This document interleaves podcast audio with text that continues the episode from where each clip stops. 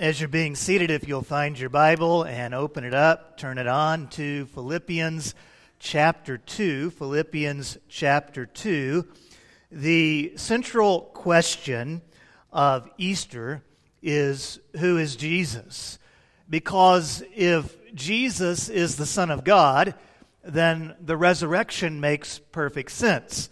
The atonement makes perfect sense because then you have the Son of God dying for your sins and mine, and overcoming death. But if he's not, then both the crucifixion and the resurrection do not really make sense because he's just a person. So, in this series, The Savior, we have been discussing who Jesus is. And we've talked about how that when it comes to Jesus, there are a lot of different opinions. There are some that have a mystical or pantheistic type opinion of who Jesus is, that he is a supreme being or maybe an extraterrestrial being who came to earth and brought greater knowledge to us. And so, if we can channel his essence, then we can be like Jesus.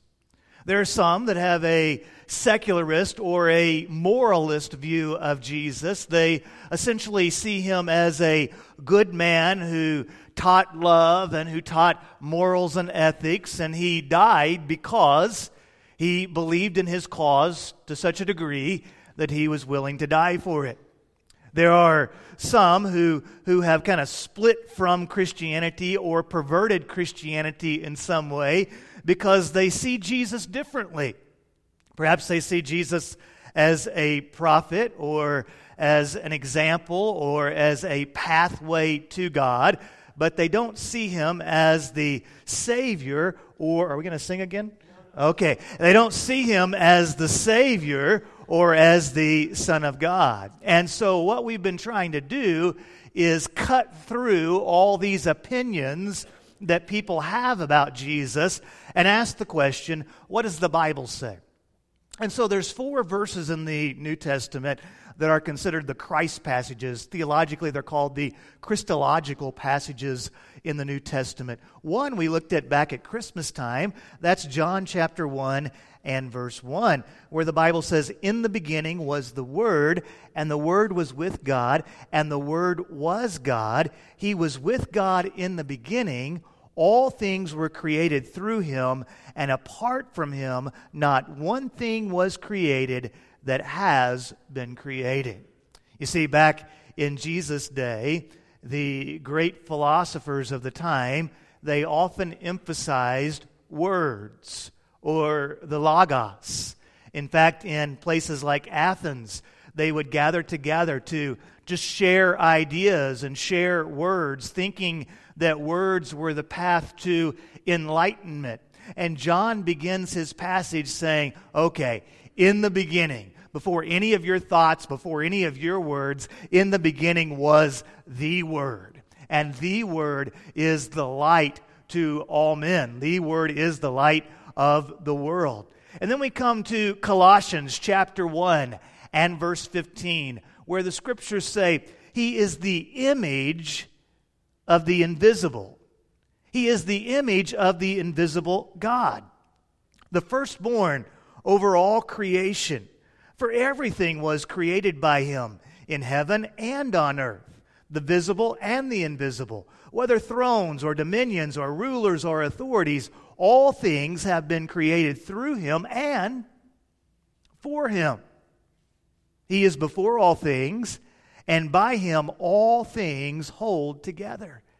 And a couple of weeks ago, we spent time just working through this particular passage of Scripture. And one of the images that really stood out to me is how Jesus is the craftsman of creation, that he takes the universe and he molds it and he shapes it and he designed you. He designed you with your unique physical features and your personality and your spiritual gifts and your life story. And He designed you to be a part of His glory, to reflect His image throughout the world, and it is Jesus that sustains all of creation. You remove Jesus and his sustaining power, and everything that we know literally implodes upon itself. That's what the scriptures say about Jesus. Or Hebrews chapter 1, passage of scripture that we looked at just last Sunday, where it says, In these last days, he has spoken to us by his Son. God has appointed him heir of all things and made the universe through him. Verse 3 The Son is the radiance of God's glory. I think about that imagery. The Son is the radiance of God's glory and the exact expression of his nature, sustaining all things by his powerful words. And after making purification for sins, he sat down at the right hand of the majesty on high. And in this passage, we learn that God has spoken.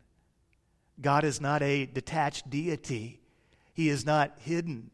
He has spoken, He has revealed Himself to us, and the ultimate revelation of who God is is found in and through Jesus Christ because Jesus is the radiance of God's glory, the exact representation, expression of His nature. And so, if you want to know who God is, if you want to know Him and to understand His purposes and His ways and His character, then you simply look to Jesus because when you see Jesus, you see the exact expression of the Heavenly Father. And so we come to this passage today in Philippians chapter 2, where the Bible says in verse 5 Make your own attitude that of Christ Jesus, who, existing in the form of God, did not consider equality with God as something to be used for his own advantage.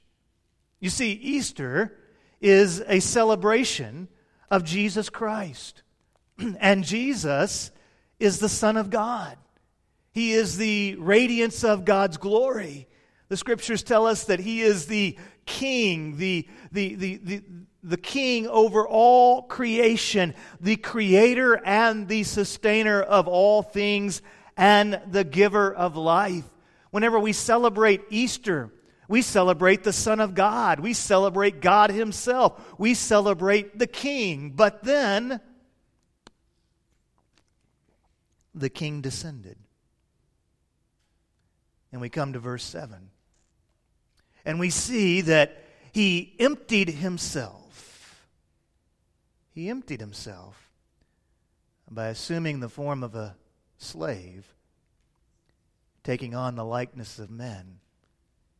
And when he had come as a man in his external form, you see, the king, the sovereign one, made a divine choice. He took on the likeness of man, he took on flesh. And he assumed the form not of a king sitting upon his throne, but he assumed the form of a slave. Born under Roman oppression, born in poverty to such a degree that his crib was a feeding trough for animals and he lived a life here on earth just like you and I live life. He went through the same pains and the same ups and downs that life has to offer. Hebrews 4 and verse 14 teaches us that we have a great high priest who has passed through the heavens. And who is that? Jesus, the Son of God. And he is able to sympathize, the Bible says, sympathize with our weaknesses that he has been tested in every way as we are, and yet he lived without sin. What are your weaknesses today?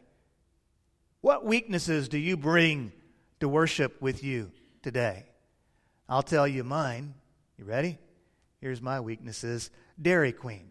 I discovered yesterday that Dairy Queen was a great weakness of mine. I was preaching in Austin yesterday morning, and my daughter Karis accompanied me, and we were coming back home, and we just started playing this game where we were we would pick a category and we'd see who could stump the other, and so we were we were talking about flavors of ice cream, and I, we, I would name one, she would name one, I would name one, and then you know she would say like vanilla, and I started saying like Buster Bar, and she'd say chocolate, I'd say Dilly Bar, and so and the next thing I knew, uh, we were sitting under the Texas stop sign at Dairy Queen, eating hot fudge sundaes, and I never really knew that was a weakness of mine, but apparently Dairy Queen is a weakness of mine, and I'm sure you have weaknesses too.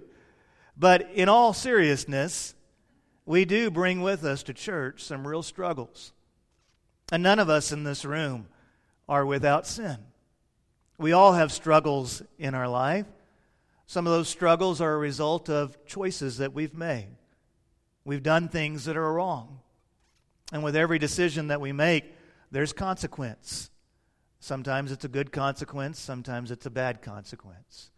And when we do things that are sinful and wrong, we face the consequences of our sin here on earth. Sometimes we face consequences or struggles that are the results of other people's sins. And I know if we were to start telling our life stories, many of us would tell stories of how mom or dad, stepdad, neighbor, friend, whoever it might be, did some things that they should not. And you have faced a great deal of struggle in your life because you've had to deal with the consequences of others' behaviors. Some of the difficulties that we struggle with are the results of living in a fallen world. We live in a world that has a lot of darkness in it, a world that has been saturated by the sin nature of humankind, and every single day. Our police officers deal with this every single day. We read about it in the news that there is a week a story of somebody doing something awful. This past week it was this 24 year old young man in Austin who started making bombs and putting them on people's doorsteps. The evil that is in our society and the consequences that we as a society live with because of the decisions that people make to sin against Almighty God. But the scriptures say that the king, that God Himself descended, and that He sympathizes with our weaknesses because He lived in this world just like we do.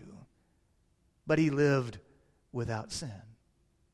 And what this means is that sin did not conquer him in life nor in death. Sin could not wrap its tentacles around the king. And so the king's descent did not end when he reached the manger in Bethlehem or the upper room in Jerusalem. To redeem us, the king had to descend into the very valley of the shadow of death. And verse 8 says, He humbled himself by becoming obedient to the point of death. And not just any death, even death on a cross. This was considered a cursed death, one that had been utterly scorned by society and God. It was 9 a.m when the hammers began to ring. Many sermons have been preached and movies have been made that depict the agony of crucifixion. I think the gospel writers capture it best with three words they crucified him. They crucified him. And Jesus suffered in a sea of anger. The soldiers treated him like a caged animal, offered him vinegar to drink, mocking him, gambling for his clothing. The religious leaders, those that were supposed to be leading people to God, they taunted the very news of God, heaped insults upon the cross and exalted themselves by belittling others and mocking Christ as he died. Matthew and Mark both write that in the same way, the criminals themselves kept taunting Christ on the cross. And in my mind's eye, I can picture the scene of the three men hanging upon the cross and the anger that is surrounding the scene. And through the agony and through the anger, piercing this darkness, comes grace. Comes these words Father, forgive them because they do not know what they are doing. Father, pour your wrath out on me, not them, because their anger has blinded them, drained their hearts of rage, and filled them with grace. The king descended all the way to the point of death. My favorite hymn was written by a man by the name of Sir Isaac Watts. It's entitled When I Survey the Wondrous Cross. And it inspired me to become a little bit poetic and write something that I want to share with you today.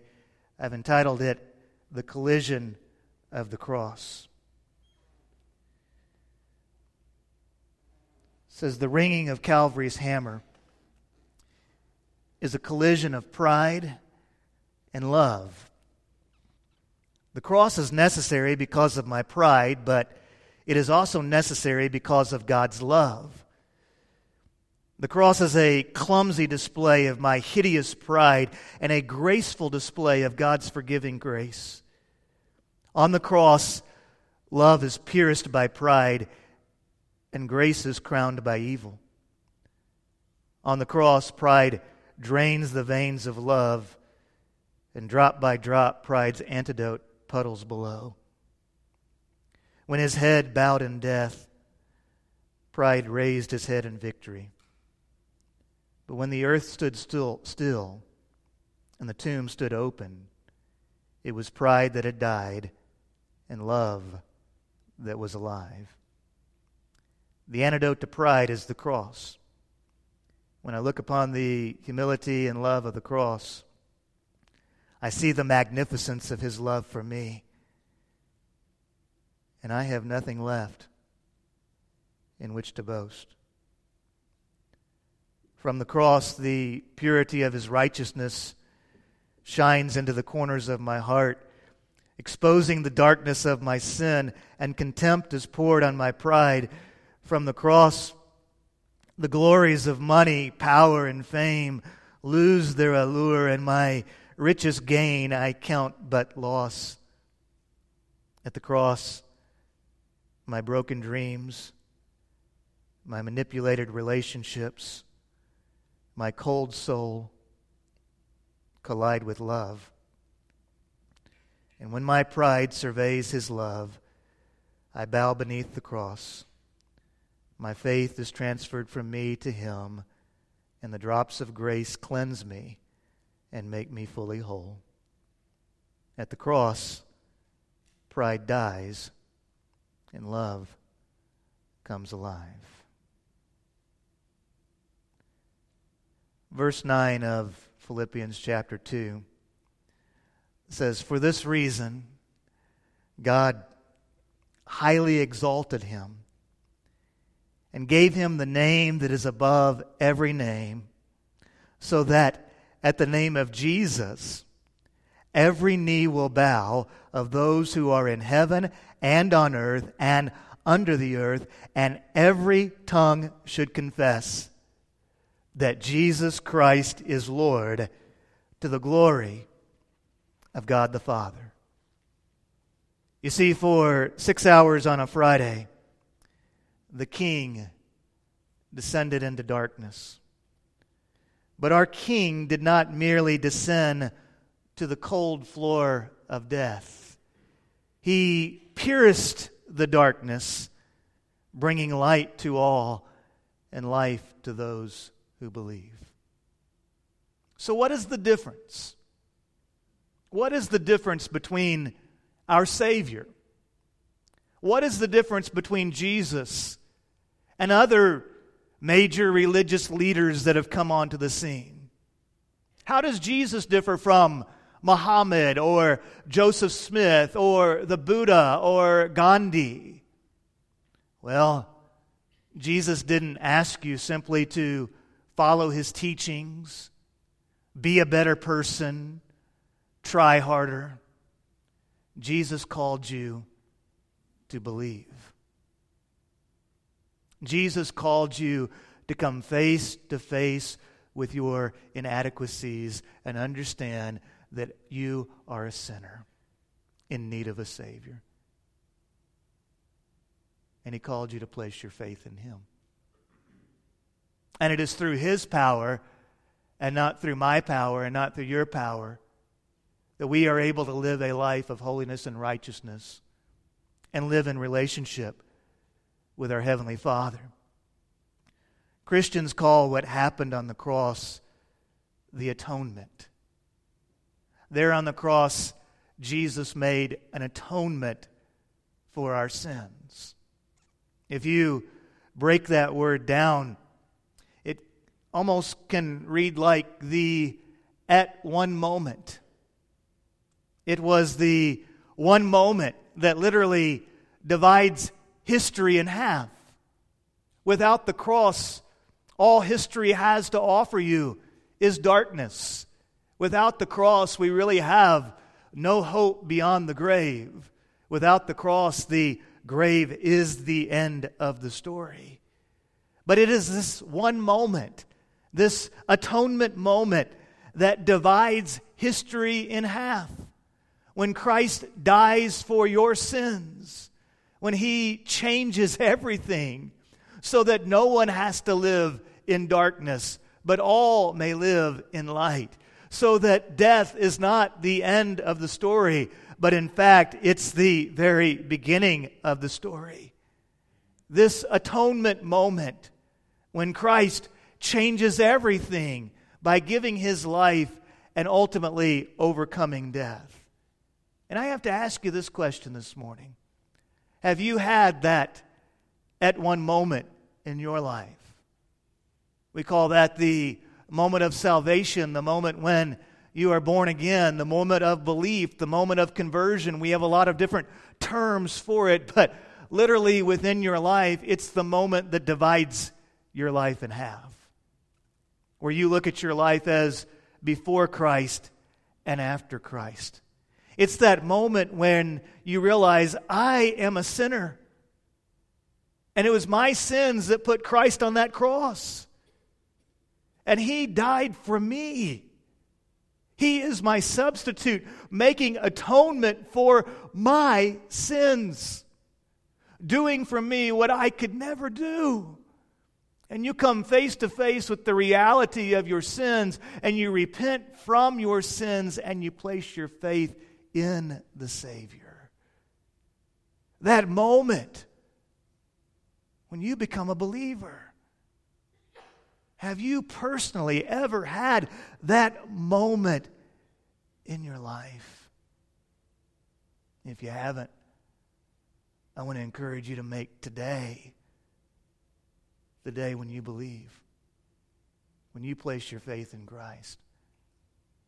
For most in the room today, you've had that salvation moment. And Jesus specifically taught us that we are to remember what he did for us. In fact, he gave us a very specific way as the church to remember what he did for us on the cross, and that is through the taking of the Lord's Supper. And so here's what we're going to do as I reach the conclusion point of the message today. For those that have never yet believed, I'm going to invite you to make this your moment of belief. For those who have believed, I'm going to invite you to remember your belief through the taking of the Lord's Supper. And so there will be some deacons here at the front. I believe we also have two stations. Steve, do we have two stations in the back? Okay. I think we may also, let's just work with these right here, okay? And so you can come forward, receive the Lord's Supper. And what I want you to do is take that and just go back to your seat. today, okay? I know sometimes I have you go back to your seat and pray together and then take it. Today, just take it, go back to your seat, and I'll actually lead the entire congregation in the taking of the elements. Would you guys be so kind as to bow your heads, please, as the deacons come to the uh, Lord's Supper table? We are going to have two stations in the back of the room as well. And so if you're sitting in the back half of the worship room today, you can go back to receive the Lord's Supper. If you're sitting in the front half, come forward to receive it. With our heads bowed and our eyes closed, I, I want to invite you. If you've never had your moment, to make this your moment of belief. You say, Lash, I don't know what to say. I, what do I say to God? Just confess your sins to Him. Right where you are, just confess your sins. Ask Him for forgiveness. And place your faith in the Savior.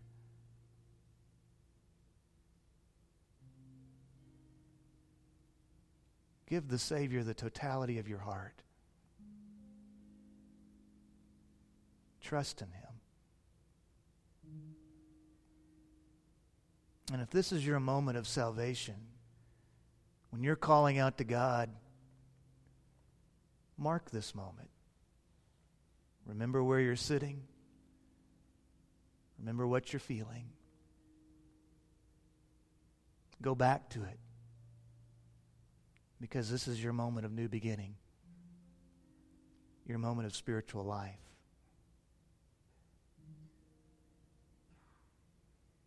I would love to be a pastor to you and to talk to you more about what it means to be a believer. I'm not going to embarrass you or call you out, but if today was your moment of belief, would you just look up at me and let me make eye contact with you? Today's my moment of belief, my moment of salvation.